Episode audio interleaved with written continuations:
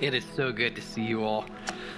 As a lot of you know, uh, my wife Laura and I spent the summer in Charlottesville, Virginia. So, spending the whole summer in Virginia was quite pleasant at the beginning of the summer and quite hot at the end, as you can imagine. Uh, but there's a really good friend that Laura and I have in Virginia named Lauren. Her name's Lauren Bleem, but we call her Bleemer. And Laura has known Bleemer her whole life basically. I consider her to probably be one of my very closest friends and uh, very much one of my very closest female friends. And she and I go way back as well because I met her at the same time that I met Laura, and she was my wing woman when I was desperately trying to win Laura's heart and not doing a very good job at it. So she was a bridesmaid in our wedding, but I told her, if you're not a bridesmaid, you'll definitely be a groomswoman for me. And so we hadn't seen Lauren in a number of years. Just, you know, sometimes with friends, when you travel back, it's always that cursed thing of they end up traveling somewhere the week you're back in town, so you miss them. So we hadn't seen Lauren in three years. And this is a very close friend. Um, so we got together, and it was a real gift. Uh, Lauren can make my wife laugh more than I can, which is saying something, because my wife still thinks I'm funny, which is a miracle in itself. Uh, but, you know, we were just going to get breakfast, and breakfast turned into brunch, and brunch turned into lunch. We just ended up being together all day. But you know what I found interesting? When you see a friend that you haven't seen for a long time, and you're a close friend, an intimate friend, a friend that you've had for a very long time. They know all of the details about your life, and you know all the details about their lives. When you haven't seen them for a long time, have any of you ever experienced this? Small talk feels awkward and uncomfortable, and you just want to get it out of the way. You just want to plow through how was the drive and get straight to how's the state of your soul? How are your parents? How was your recent breakup? But you know that you can't. So you just kind of do the small talk as quick as possible, and then you jump into the real things, the heart of the matter, what you actually want to talk about. Have any of you ever experienced something like that? Well, I'm experiencing that today. I know many of you are going to be interested in all kinds of things about, you know, my sabbatical and Laura's sabbatical, all the places we went, all the fun that we had, and we'll have plenty of time to talk about that later. Don't worry. But today, all I want to talk about is the heart of the matter the reason why we gather together, the reason why we stay together. The thing that I was talking about before I left, and the very first thing I want to talk about with you upon my return the gospel of our Lord Jesus Christ. Today, I want to look at this great doctrine upon which the church stands or falls justification by faith. I know that if you're new here, we're going to jump right into the deep end, but you probably need to recognize if you're going to come back, we tend to like the deep end. So, welcome if you're new. We're glad you're here. But if you would turn with me to Romans 5, verse 1. It's just going to be a one verse sermon today. We have a barbecue right after service, so I've been told to go quickly, although I might have a hard time with that. Uh, but let's just look at one verse, and I want to look at three things today. Um, first, why does justification matter? This great gift that through Christ Jesus, God declares that we are just, we are righteous, we are good. Why is that still an important word today in our world in which truth has become so relative and moral realities no longer seem to matter? Some would say that we don't care about guilt anymore because people don't feel guilt anymore. I say that's utter nonsense that justification means the same today as it did yesterday. Every human heart is longing for it, even if they don't know it. Second, I want to look at this dual reality of justification. Justification, being declared just, being declared righteous, is a taking something away from us by Christ Jesus, namely our guilt, and a giving something to us from Christ Jesus, namely his obedience. It is both a removal and an addition. So, if you would, please turn with me to Romans chapter 5, beginning in verse 1. Therefore, since we have been justified by faith, we have peace with God through our Lord Jesus Christ. Never have been more beautiful words said. I want to paint a picture for you as to why justification still matters. Why is it that we still talk about this? Why do we still proclaim this as good news when many of us think, I once had somebody tell me, I don't think we can operate in the categories of guilt anymore. Like, I don't know. No, I think we can. I think people actually have profound guilt right now that they are placing a shadow over with their proclamation that they no longer care about it. So let me just paint a picture of maybe a different way we can understand our guilt and why we need Jesus to remove it from us. As some of you know, I'm working quite foolishly on a PhD in historical theology, um, desperately trying to chip away at a vague understanding of the Reformation, particularly John Calvin's contribution to it. I study at a school called the Theological University of Apeldoorn in the Netherlands. It's a small little school in a small little town with a titan of a theologian that teaches there. His name's Herman Selderhuis. Uh, if you're in Reformation studies, you know the name. He seems to be the president of everything. He writes more books than I can read. Uh, you know, I joked that you're not, if you write an article with your uh, advisor, they're not really supposed to be the editor of that journal. The problem is Herman's the editor of every journal, you know? Um, he's everywhere, uh, but not if you don't know Calvin studies and Reformation studies. But why I really chose the school is because Herman is also a really godly man. He's a pastor, he's a grandfather, I think he has like six kids. Uh, and to top it all off, he's a rabid Liverpool fan. So that was kind of the icing on the cake. I met his wife over the summer and I brought up Liverpool. She said, Oh, Liverpool. I said, Yeah, that's the look my wife gives too when we start talking about Liverpool. So, anyway, so I went to the Netherlands to get to sit down with Herman face to face with about 40 other. Uh, PhD students from all over the world, and it was an incredible experience. Thank you for sending me to that. Thank you.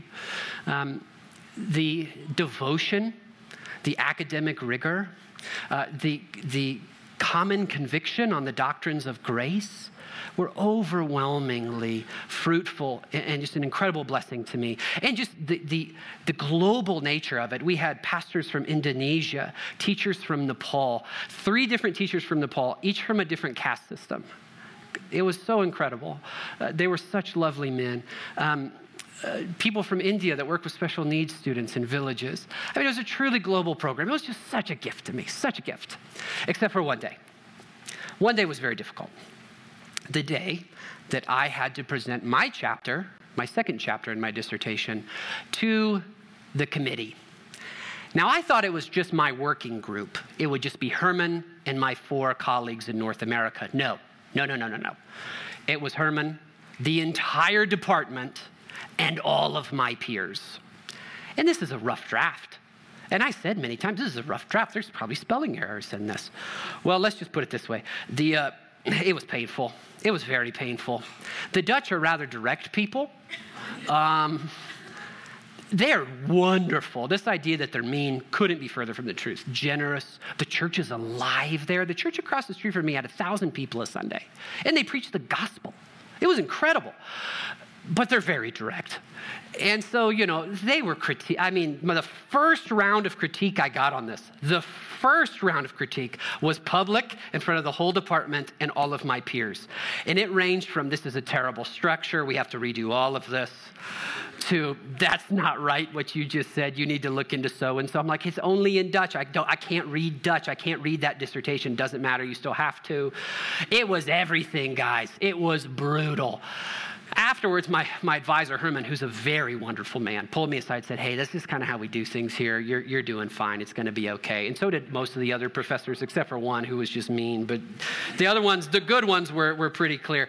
Most of my peers just said, Thank God it was you and not me, because basically nobody else submitted a chapter. And uh, yeah, it was kind of hard. And I kept thinking, you know, at the time, I'm, I'm fine. I mean, I'm in a country where, where Belgian beer is cheaper than Coors Light. How could I be in a bad mood in this country? Um, uh, but then I won't lie, when I got home, I didn't do any more research. I fell into a bit of a slump. And I started to ask myself the question Am I good enough? Am I good enough to make a genuine contribution to such a titan as John Calvin? I should have picked someone more obscure and vague in English and not Latin. Yeah, wasn't a good plan. Uh, am I good enough to do this in the Netherlands where their standards are very, very high? Am I just a tired pastor who maybe was kind of smart when he was a seminary student? and through grief and work and life, has just become kind of dull. Am I good enough? And I don't think I'm the only person that's ever asked that question of themselves. Mothers, do you ever ask that question of yourself? When you maybe had a two year old figured out and then they become a three year old and you feel incompetent all over again? Or you look across the church from, and you know, those kids seem to be behaved and yours aren't. How many of you have had it at work uh, where the corporation downsizes or your boss just finds you to be redundant and they say you're not good enough anymore and you're gone? How many of you have had that constant question because you never actually felt good enough from one of your parents? And that tape, I'm not good enough, is always running in the background of your mind. You're always trying to prove to the world that you are, but deep down you don't feel it. Or let's make it even more personal. One that this one might be hard to hear. You have a perpetual sin in your life that you have tried to get rid of, and you're afraid to finally admit it might be an addiction to this sin, whatever that sin might be. And you wonder every time you come to church, does God really want me here? Or does he just kind of tolerate me? Or does he deep down actually hate me? How many of you have asked that question, Am I good enough? Well, that is the precise starting place in which justification speaks. Because justification is this great proclamation that in Christ Jesus, everything that makes you not good enough to stand before your Father in heaven has been taken away from you and nailed to a cross where it actually stays. There is a great removal of you're not good enough. But often,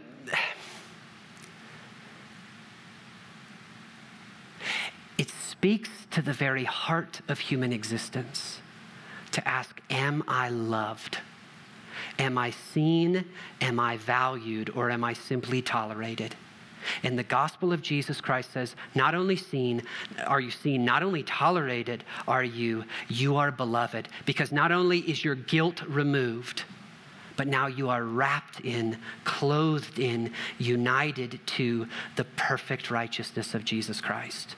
So that when the Father looks upon you, what he does not say is, This is my child that I kind of tolerate. Rather, he says, This is my beloved son, this is my beloved daughter, in whom I am well pleased. Justification speaks to the very heart of the matter because so many of us are asking, Am I good enough? And in Christ Jesus, the answer is yes and amen. Now, let's look at how we are made good enough. Let's look at how we are declared righteous. I said this earlier, but often we own, yeah, okay. The Bible doesn't often speak in only one category for how something works. Just as in everything in life, it's, it's, it's multivariant in how the Lord talks about salvation. So we see justification is first this great image of removing guilt from you. If you have no guilt, there is no record of wrong held against you. And this is what we see in the cross of Jesus Christ. Colossians 2, verses 13 through 15 say this and you, who were dead in your trespasses, in the uncircumcision of, the, of, your flesh, God made alive together with him, having forgiven all of our trespasses. Does that say some?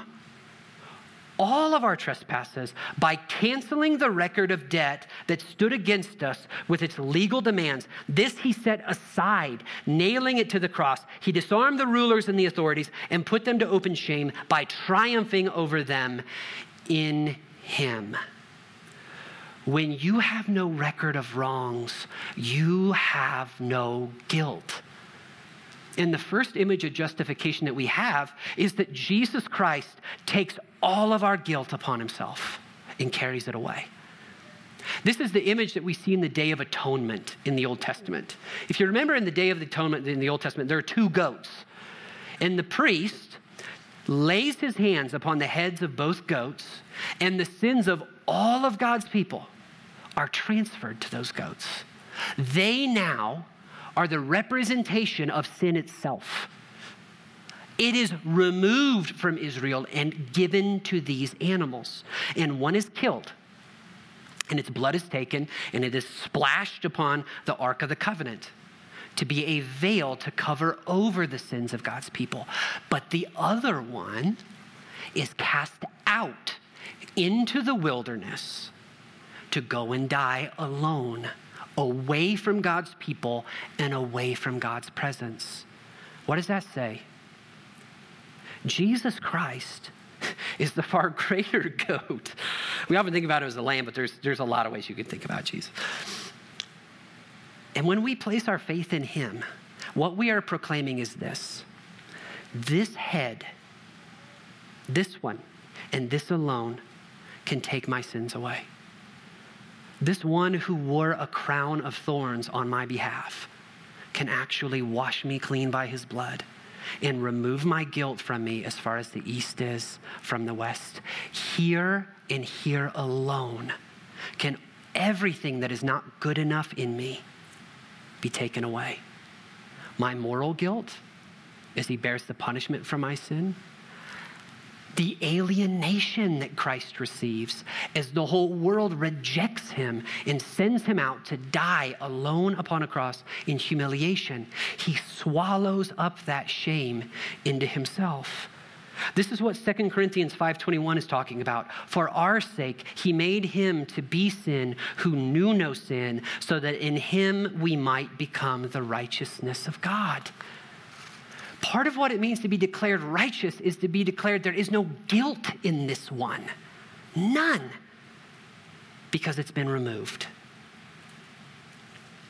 I didn't, I didn't, for the sake of time, I didn't add an, you know, a fourth movement of this sermon. But it's interesting. Look, look, at what this, look at Romans 5 1 says. Therefore, since we have been justified by faith, we have peace with God through our Lord Jesus Christ. What does faith mean? The reformers would say faith is like the instrument by which the Holy Spirit unites us to Jesus and brings us into his justification. John Calvin, I, I love it. We talk about this a lot. He would say faith is the sure conviction that God is no longer judge, but benevolent father. That's what it means to grow in Christ, to believe he doesn't see me anymore as a judge waiting to condemn me. He sees me as a beloved father who delights in me because I'm wrapped in his son's righteousness. But there's also another image to faith that we often miss. And in fact, I don't know if I really saw it for years and years. It's faith as this great negation. And it's what Romans 3 and Romans 4 talk about when it comes to faith which come right before Romans 5, you know, simple math there. Right? Romans 3 and Romans 4 talk about faith by what it is not. Do you know what faith is categorically opposed to? Faith is the absence of works. Go through Romans 3 and 4 sometime and look at it as this great dialectic where Paul is saying, not by works, not by works, not by works, but by faith. What is faith? It is, okay, what is works? Works is trying to use our hands to resolve our guilt. Works is trying to say, God, I am going to resolve this sin, this guilt, this feeling of rejection in my life on my own terms, in my own time, in my own strength. And sadly, many of us still believe that's the heart of discipleship. We believe that if we stay guilty, then we'll work harder and then we'll, that'll lead to sanctification. And there have been many heretics throughout the church that want to keep Christians there. Pelagius was the first, I won't name the, the rest. All right? Guilt does n- is not a good motivator. Rather, what we see faith is the proclamation that the only place my hands can go is upon the head of Jesus. It is the last option we have. I've tried to resolve it myself. I've tried to get rid of the sin myself. I've tried to find wholeness in myself, you know, from the rejection of my parents or my spouse or the world around me. I've tried everything. It is only here that I can experience the wholeness, the forgiveness, the peace I have been looking for. It is only upon the head of the perfect sacrificial lamb that I can be truly made whole. It is here and here alone. When you look at Romans, especially Romans 3 and 4, that's what Paul is driving at. And I can't believe it. I'd never seen it until about a year ago. It is this proclamation that no works can justify me. but simply looking to the faithfulness, the life, death, and resurrection of my Lord Jesus Christ and saying, Here and here alone can I lay my hands. And here and here alone upon this perfect, spotless head that carried a crown of thorns for me can my burdens be removed. I'm reading a Young Pilgrim's Progress with Miles right now, and he's so anxious to find out when the burden's going to get cut. And I say, Oh, son, one day you'll know. One day you'll know. If you know Christian, he's got the burden on his back. And the only place where he can be freed is the cross of Jesus Christ. So, first, justification is a removal. And there's only one place where it can be removed the life, death, and resurrection of our Lord Jesus Christ. Now, second, I want to tell you that's not enough. It's not enough. You can forgive someone and still be somewhat ambivalent towards them. You can say, that person's, I mean, there's no wrong in them, but I see nothing good in them either, right? It's not enough to simply have our sins removed. Here's what some people would say you can have your sins removed, and then you got to make God happy. I won't call those people out. One of them is a very famous Anglican that I don't agree with. All right, that's not what the Bible says. The Bible says you aren't going to make God happy in your own works because we're turned in on ourselves because he's already happy anyway because of the work of Christ Jesus for you. What we see is that Christ Jesus has to remove our sins by the power of the cross. And then through his life and our union with him, he lays upon us all of his obedience, all of his perfect righteousness, all of his holiness, all of his glory, and it is counted as our own. So when the Father looks upon you, he not only declares you are forgiven, but he delights in your presence. Not only do we want to know, are we good enough? We want to know, am I delighted in? Does anyone's face light up when I enter a room? Does anyone find me as glorious and good? Am I anyone's first choice and not their last choice? And in Christ Jesus, we know that we are God's first choice because through faith in the Holy Spirit, we are wrapped in Christ Jesus, clothed in Christ Jesus, hidden in Christ Jesus, grafted onto Christ Jesus like a vine or a branch to the vine. The New Testament is always pointing at, driving at this great doctrine of union with Christ, our participation in Him, and yet words fail, categories fail, but what doesn't fail is the proclamation that we have been united to him, so that when the Father looks upon you, he doesn't just tolerate you. He doesn't say, I guess I gotta like them. Rather, he sees you as perfect, holy, spotless, as his beloved son, as his beloved daughter. This is what we see in Romans 5:19. For as by the one man's disobedience the many were made sinners, so by the one man's obedience the many will be made righteous. This is what the reformers they drew a distinction here. They said Christ's sacrifice is called his passive obedience. Right? He he received from the Father, okay, I, I've got to go die for the world. Passive obedience. That removes sins from us. But we also need his active obedience, that every minute of his life was lived in my place. So that when you share your testimony when I share my testimony, they're the same testimony. We all have one testimony. It happened 2,000 years ago when a baby was born of a virgin and lived a perfectly righteous life. And that's my story, and that's your story. And that's the story that counts for all of us. It doesn't mean our stories diminish and disappear. I'm not saying that. But what I am saying is the most important thing about you is the life Christ lived in your place. So that when the Father looks upon you, he doesn't look upon you in mere toleration. He doesn't merely look at you who, oh, he's got no sins, but there's really nothing good about him. No. He sees you through the lens of his perfect Son and says, This is my beloved Son, this is my beloved daughter, in whom I am well pleased. The delight of God through Christ Jesus is yours. When I saw you today, that's all I wanted to talk about. Let's pray. Lord, we thank you that you have justified us. You have made us righteous. You have made us new. You have removed our sins from us as far as the east is from the west. You have made us glorious in the Father's sight by your perfect righteousness. Lord, would we go to you in faith, casting aside all of our works, all of our desperate attempts to make ourselves good enough, and relying upon you and you alone to the glory of your name. Amen.